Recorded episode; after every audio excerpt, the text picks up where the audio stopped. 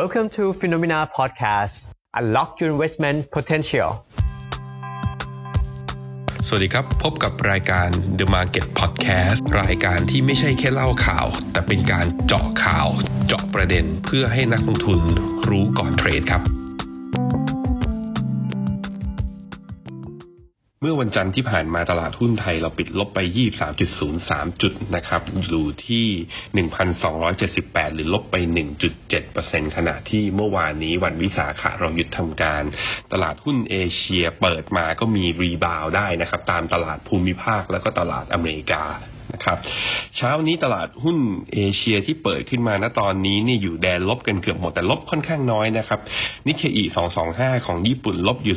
0.38 ในขณะที่ ASX 200 ของออสเตรเลียลบอยู่ 0.58 นะครับคอสปีของเกาหลีใต้ก็ เปิดขึ้นมาแล้วก็ลบอยู่เพียงแค่ 0.22 นะครับ เมื่อคืนนี้ดัชนีดาวโจนส์ปิดตอนประมาณตีสามเนี่ยก็ลบลงมา 200 จุดเหลือมาลบ 0.91%ในขณะที่ S&P 500 ลบไป 0.7%แต่ที่น่าสนใจครับ NASDAQ เมื่อวานนี้บวกสวนทั้งดัชนีหลักแห่งดาวโจนส์และ S&P 500 ขึ้นมานะครับ NASDAQ บวกขึ้นมาที่ 0.51%มาปิดดัชนีที่ 8,854.39 นะครับ อีกไม่ถึง 50 จุดอ่า NASDAQ ก็จะขึ้นมาที่ 8,009 ซึ่งเป็นแนวต้านที่น่าสนใจ แต่ว่าที่น่าสนใจจริง ๆ ก็คือตัว NASDAQ นั้นเมื่อปิดเมื่อวานนี้ขึ้นมาบวก 0.51 กลายเป็นอินเด็กซ์ตัวเดียวในอเมริกานะครับที่ performance year to date หรือว่านับผลตอบแทนตั้งแต่ต้นปีจนถึงปัจจุบันนี้กลายเป็นบวกแล้วนะฮะก็ เป็นเป็นที่มาที่ว่าอ่าทำไมตัวหุ้นเทคโนโลยีในช่วงหลังๆ มาถึงแข็งแกร่ง เพราะว่าสัปดาห์ที่แล้วงบของหุ้นกลุ่ม tech พวก giant tech ออกมา ก็อยู่ในโซนที่ค่อนข้างใช้ได้และดูดีทีเดียวนะครับ แต่การที่ตลาด rebound ขึ้นมารอบนี้เป็น bear market รอบนี้ขึ้นมาเนี่ย bear market rally รอบนี้ขึ้นมา เราก็เห็นแล้วนะครับว่าเม็ดเงินลงทุนนั้น กระจุกตัวอยู่ในกลุ่ม Information Technology นะครับ เป็นส่วนใหญ่ในขณะที่3 sector ที่มีปัญหาหรืออาการหนักสุดจริงๆเนี่ยคือ Energy Sector นะครับลบไป 39%นะครับตั้งแต่ year to date กลุ่มสถาบันการเงินนะครับลบ 30%ตั้งแต่ year to date แล้วก็กลุ่ม Industrial นะครับหรือภาคอุตสาหกรรมหนักในอเมริกาเนี่ยลบถึง 25%ทีเดียวนะครับ เพราะนั้นโควิดรอบนี้มีผู้ได้ประโยชน์ก็จริง แต่ว่าตัวธุรกิจ ตัวธุรกิจเดิม traditional sector ของข้างในอเมริกานั้นดูเหมือนจะมีปัญหา แน่นอนว่าตลาดหุ้นไทยเรา rebound ขึ้นมารอบนี้นะครับ ก็ rebound ขึ้นมาได้ยังค่อนข้างน้อยหรือว่าไอตัว magnitude ของการ rebound ขึ้นมานั้น ถือว่าน้อยกว่าดัชนีหลักๆตัวอื่นก็สาเหตุหลักเรื่องหนึ่งก็คือเราขาด competitiveness นะครับ ไปดูยอดผู้ติดเชื้อโควิด 19 ทั่วโลกนะครับ ขณะนี้ก็อยู่ที่ประมาณ3ล้าน7แสนรายนะครับ โดยอยอดผู้เสียชีวิตอยู่ที่ 258,000 รายนะครับ สูงสุดอยู่ที่อเมริกาครับ 1.2 ล้านคน รองลงมาคือสเปน 2,500อิตาลี201,000 และ UK นะครับอยู่ที่ประมาณ109,000ผู้ที่เสียชีวิตมากที่สุดนะครับ อยู่ในอเมริกาอยู่ที่ 72,000 รายนะครับ ตามลงมาคืออังกฤษนะครับ 29,000 ราย และอิตาลี 29,000 นะครับแล้วตัวัวเลขก็ยังเพิ่มขึ้นอย่างต่อเนื่องแต่ในอัตราที่ชะลอลงนะครับ เพราะฉะนั้นในมุมหนึ่งที่น่าสนใจคือ ในแง่ของเศรษฐกิจจุดต่ำสุดหรือจุดที่แย่ที่สุดอาจจะผ่านไปแล้ว คือเดือนเมษา ที่ผ่านมานะครับ ซึ่งเราจะเห็นแล้วว่ามาตรการอันล็อกหรือเปิดเมืองนั้นจะค่อยๆ ทยอยออกมา รวมถึงทั้งในภูมิภาคเอเชีย เช่นเดียวกันนะครับ แต่ว่าข้อมูลที่น่าสนใจเมื่อคืนนี้นะครับ กลับมาอยู่ที่ยุโรปมากกว่าที่สหรัฐนะครับ เพราะว่ามีการรายงานตัวเลข Purchasing Manager Index หรือ PMI กันออกมารัวๆเลย ว่าเป็นยังไงกันบ้างเดี๋ยวผมลองไล่เรียงให้ดูนะครับที่น่าสนใจคือภาคตัว manufacturing ภาคตัวตัวภาคการผลิตเนี่ยดัชนีฝ่ายจัดซื้อภาคการผลิตเนี่ย เรารู้อยู่แล้วว่าชะลอตัวนะครับว่าจริง ๆ ชะลอตัวมาสักระยะหนึ่งตั้งแต่ตอนต้นปีแล้ว แต่ว่าไฮไลท์ของเมื่อวานนี้เนี่ยอยู่ที่ภาค service เป็นหลักก็คือภาคบริการนะครับ เพราะว่าตัวเลขลงมาต่ำจริง ๆ ฮะ Service PMI ของทางเยอรมันนะครับ ของเดือนมีนาออกมา 16.2 ต่ำสุดในประวัติการณ์นะครับ ต่ำกว่าเดือนมีนาที่ออกมา 31.7 อย่างที่บอกไปนะครับว่าเหมือนตัวเลขเศรษฐกิจในตอนเดือนเมษาจะต่ำที่สุดนะครับ หรือว่าจุดต่ำสุดของเศรษฐกิจเนี่ยน่าจะอยู่ที่เดือนเมษา พอตัวเลข Service PMI ของเยอรมันออกมาที่ 16.2 แสดงว่าเดือนเมษามีแนวโน้มจะต่ำกว่านี้ต้องพิจารณาดูดีๆนะครับฝรั่งเศสครับ Service PMI ของเดือนมีนาที่ 10.2 ต่ำกว่าของเยอรมันนะครับอของเดือนมีนาของเขาออันนี้ของเดือนเมษานะครับ ประธานโทษที ก็ออกมานี่น่าจะต่ำสุดแล้วนะฮะอ่า Service PMI ของตัวอิตาลีอยู่ที่ 10.8 นะครับ ของสเปนอยู่ที่ 7.1 ก็จะเห็นว่าต่ำกว่า 20 จุดลงมา คือก็สาเหตุชัดเจนครับ จากมาตรการล็อกดาวน์มันทำให้ภาคการบริโภคนั้นหยุดชะงักทันทีนะครับ ในขณะที่ Construction PMI หรือภาคธุรกิจการก่อสร้างของข้างในอังกฤษนะครับล่วงลงอยู่ที่ 8.2 ในเดือนเมษาต่ำสุดเป็นประวัติการนะครับ แล้วก็ต่ำกว่าเดือนมีนาที่อยู่ที่ 39.3 ก็เป็นตัวเลขที่หนักหนาสาหัสทีเดียวทางฝั่ง ยูโรโซนในภาพรวมนะครับ ตัวเลขที่น่าสนใจคือตัว retail sales ของเดือนมีนานะครับ แต่ว่ามันเป็นประกาศย้อนหลังไปไกลครับของเดือนเมษายยังไม่ออก retail sales ของเดือนมีนาออกมาหดตัวที่ลบ 9.2%ต่ำกว่าเดือนกุมภาที่ขยายตัวอยู่ 2.5 นะครับ ซึ่ง retail sales เนี้ย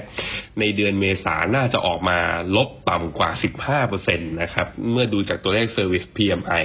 ของแต่ละประเทศที่ออกมาแล้วเรียบร้อยนะครับ แต่พอไปดู ผลตอบรับจากตลาดหุ้นจากทางฝั่งยุโรปก็จริง ๆ ก็ตลาดก็ไม่ค่อยตอบรับเรื่องนี้สักเท่าไหร่นะครับ โดยทางฝั่งยุโรปเนี่ยนตัว DAX นะครับ ของเยอรมันลบไปหนึ่งเปอร์เซ็นตนะครับ CAC 40 ของตัว ฝรั่งเศสลบไปหนึ่งเปอร์เซ็นตนะครับมาดริดสเปนนะครับไอไอเบกสามห้าลบไปหนึ่งเปอร์เซ็นแล้วก็ฟุตซี่เอ็มไอบีของทางอิตาลีก็ลบประมาณหนึ่งจุดสามเปอร์เซ็นก็ถือว่าลบไม่เยอะแต่ว่าก็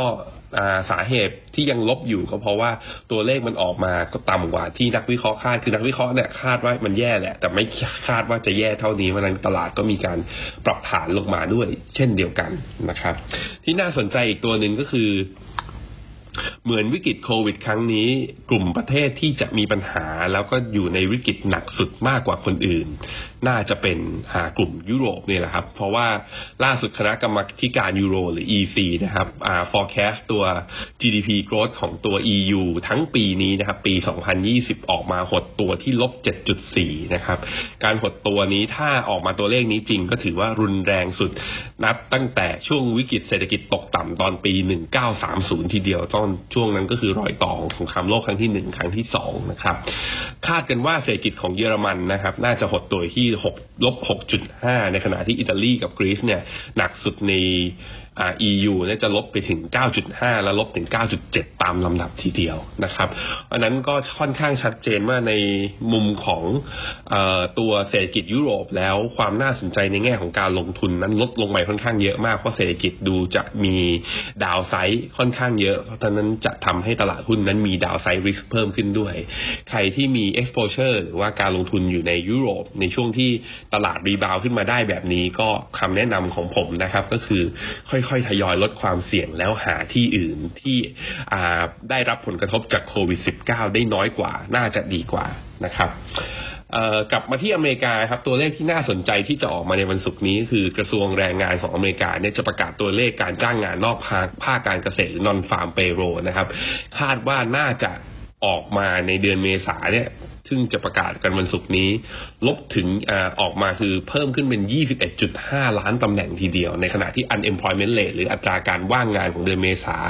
จะพุ่งขึ้นไปถึง 16%นะครับ ก็เป็นระดับที่ค่อนข้างสูงมาก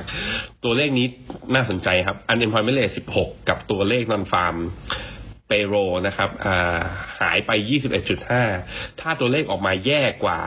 นี้นะครับ ตลาดอาจจะมีการเทขายและเซลล์ออฟได้อีกครั้งหนึ่งนะครับ ก็มันเมื่อวานศุกร์นี้นะฮะเมื่อวันศุกร์นี้มันมีข่าวมันมีมูฟเมนต์หนึ่งที่น่าสนใจ ซึ่งผมก็เขียนเป็นตัวโพสต์หนึ่งให้ให้อ่านกันไปแล้วเมื่อวันอังคารที่ผ่านมาก็คือทรัมป์เองเนี่ยออกมาขู่ว่าจะ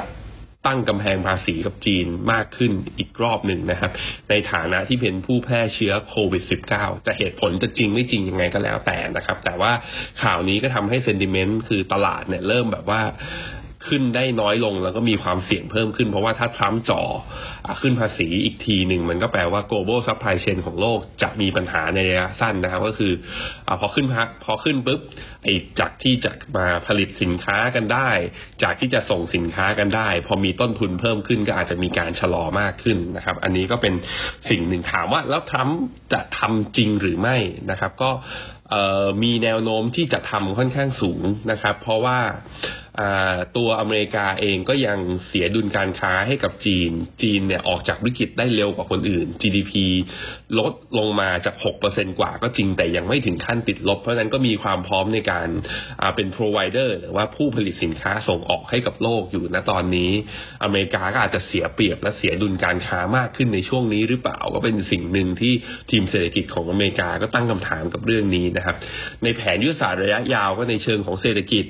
การเมืองการปกครองหลาย ๆ อย่าง แล้วอเมริกาก็โดนท้าทายด้วยอำนาจของจีนมาตลอดอยู่แล้ว เพราะว่าให้จีน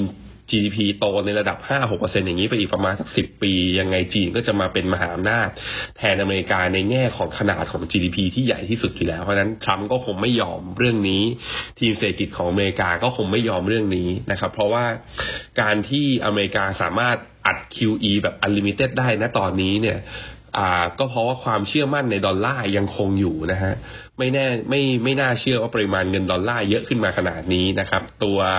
หนี้ของอเมริกาเนี่ยเพิ่มขึ้นมา 30%ภายใน 2 เดือนขึ้นมาที่ 130%ต่อ GDP นะตอนนี้เนี่ย แต่ค่าเงินดอลลาร์ไม่อ่อนลงเลย ก็สาเหตุเป็นเพราะว่าทุกคนยอมอเมริกาหมดว่าเฮ้ยทำไปเถอะ เพราะเรามีเงินทุนสำรองต่างประเทศหรือตัวเอ่อ reserve นะครับเป็นสกุลดอลลาร์ถ้าถ้าอเมริกาเจ๊งมันแปลว่าโลกทั้งหมดมันเจ๊งด้วยเพราะนั้นคนก็ไม่ยอมกัน แต่ว่าถ้าโลกมี alternative choice นะครับหรือว่ามีทางเลือกที่ดีมากกว่าการถือดอลลาร์ มันก็อาจจะทำให้ดอลลาร์ดี value หรือว่าเจอความท้าทายใหม่ ๆ ในระยะยาวได้ เพราะฉะนั้นเกมสกัดขาจีน เกมที่ทำให้ดอลลาร์ยังดูมีอำนาจมากกว่า ก็เป็น long term plan ที่ยังไงตัวอเมริกาต้องทำถึงแม้ไม่ใช่ทรัมป์ก็ตาม นะครับ มาที่มุมมองด้านเทคนิคนะครับ ที่น่าสนใจของวันภายในสองวันนี้ครับ คือวันพฤหัสวันศุกร์ที่น่าสนใจคือ SET Index ควรจะขึ้นมาปิดที่ระดับเหนือ 1,287 จุดให้ได้นะฮะเพราะว่าก็จะได้แท่งเทียนสีเขียวอีกแท่งหนึ่งขึ้นมา ยิ่งทะลุขึ้นไปเกินพันสามแนวต้านจิตวิทยาที่ปิดได้ตอนเมื่อวันพฤหัสสัปดาห์ที่แล้วได้จะยิ่งดีนะครับ แปลว่าทำ higher high และรักษาโมเมนตัมขาขึ้นไว้ยังได้ แต่ถ้า index ปิดต่ำกว่า 1,2 1,287 นะครับ หรือต่ำกว่าระดับราคาปิดเมื่อวันจันทร์ที่ผ่านมาเนี้ยก็ต้องก็ต้องเปิดหน้าอีกหน้าหนึ่งเป็นแผนสำรองไว้ว่า การขึ้นของตลาดหุ้นไทยในรอบของ bear market rally อาจจะจบรอบแล้ว และอาจจะมีรอบของการ sell off รอบใหญ่นะครับ ต้องอย่าลืมว่าเดือนเมษาสิบ ปีที่ผ่านมา มีถึงแปดปีทีเดียวที่เป็นอะเดือนพฤษภาโทษทีครับ เดือนพฤษภาเนี่ยอ่าสิบปีที่ผ่านมา ตลาดหุ้นไทยปรับฐานลงถึงแปดปีในสิบปีล่าสุดนะครับเพราะนั้นคำกล่าวที่เรียกว่า sell in May and go away สำหรับหุ้นไทยแล้วดูมีน้ำหนักทีเดียว ไม่ใช่ไม่ใช่เดือนที่ดีเมื่อนับจากประวัติศาสตร์ของหุ้นไทยนะครับ ด้านหุ้นอเมริกาครับ แล้วก็หุ้นโลกนะครับ ผมไปตามที่ดัชนีตัว S&P 500 เป็นหลัก สัปดาห์ที่แล้วขึ้นไปทดสอบเส้นค่าเฉลี่ย moving average 50 สัปดาห์นะครับ แล้วก็ซึ่งมันตรงกับแถวแถวแนวแนวต้าน เส้นค่าเฉลี่ย 200 วันพอดีนะครับ เส้นค่าเฉลี่ย 50 สัปดาห์กับ 200 วันอยู่ใกล้เคียงกันแต่ยังไม่ผ่านนะครับ ซึ่งเป็นแนวต้านสำคัญมาก ๆ อยู่ที่ดัชนี S&P 500 ที่ 2,945 ตรงนี้จดไว้นะฮะถ้าตรงนี้ยังผ่านไม่ได้ก็แสดงว่าจุดสิ้นสุดของ bear market rally คือขาที่สูงที่สุดที่ bear market rally จะวิ่งขึ้นมาได้นะ ตรงนี้ผมคิดว่าน่าลดพอร์ตมากกว่า แล้วรอให้ดัชนีผ่านขึ้นไปตรงถึงจุดนี้ หรือลงมาที่แนวรับลึกๆ แล้วค่อยกลับมาช้อนซื้ออาจจะดีกว่านะครับ เพราะนั้นมุมมองผมยังเชื่อว่าเรายังอยู่ในตลาด bear market rally นะครับใน 2-3 สัปดาห์ข้างหน้า ถ้าตลาดขาดปัจจัยหนุนเรื่อง e a r n i n g นะครับหรือว่ากำไรของบริษัทจดทะเบียนที่จะทยอยออกมาในรอบผลประกอบการเนี้ยถ้าออกมาไม่ได้ดีมากกว่านี้นะครับ ตลาดก็น่าจะขาดปัจจัยบวก แล้วก็ตลาดน่าจะมาเฝ้ามองดูว่าการเปิดเมืองแล้วจะมีผู้ติดเชื้อมากขึ้นไหม และตัวเลขยอดขายหรือพฤติกรรมของคนในช่วงประมาณเดือนครึ่งที่ผ่านมาเนี้ยมีการเปลี่ยนแปลงขนาดไหนคนกลับมาใช้จ่าย ได้เท่ากับที่เราพยายามคาดหวังหรือเปล่า เพราะว่าถ้ายังกลับมาไม่ได้ มันก็แปลว่าตัวธนาคารกลางอเมริกาหรือเฟดเองนะครับ และรวมถึงตัวคลังเองอาจจะต้องมีมาตรการออกมาสนับสนุนเพิ่มขึ้น เพื่อให้เสริมสภาพคล่องนะครับทำให้ธุรกิจมันไม่ล้มหายตายจาก หรือเกิดการผิดนัดชำระหนี้ไป เกมนี้เป็นเกมยาวครับ เราต้องมองยาวๆ แต่ว่าปัจจัยระยะสั้นๆ ก็ยังมีผลอยู่ ยังไงติดตามในที สวัสดีครับ p h e n o m e n a Private Wealth เราเลือกเฉพาะสิ่งที่ดีที่สุดสำหรับคุณ บริการแนะนำการลงทุนในกองทุนรวมแบบเน้นผลลัพธ์ ดูแลคุณโดยที่ปรึกษาการลงทุนส่วนตัว แจ้งเตือนคำแนะนำการลงทุนทุกวัน p h e n o m e n a Private Wealth เริ่มต้นที่เป้าหมาย วางแผนเพื่อผลลัพธ์ สำหรับผู้ที่ลงทุนตั้งแต่ 3 ล้านบาทขึ้นไป สอบถามรายละเอียดเพิ่มเติมได้ที่ www.phenomena.com หรือโทร 02 026 5100 ผู้ลงทุนควรศึกษาข้อมูลสำคัญของกองทุนโดยเฉพาะนโยบายกองทุนความเสี่ยงและผลการดำเนินงานของกองทุน โดยสามารถขอข้อมูลจากผู้แนะนำก่อนตัดสินใจลงทุน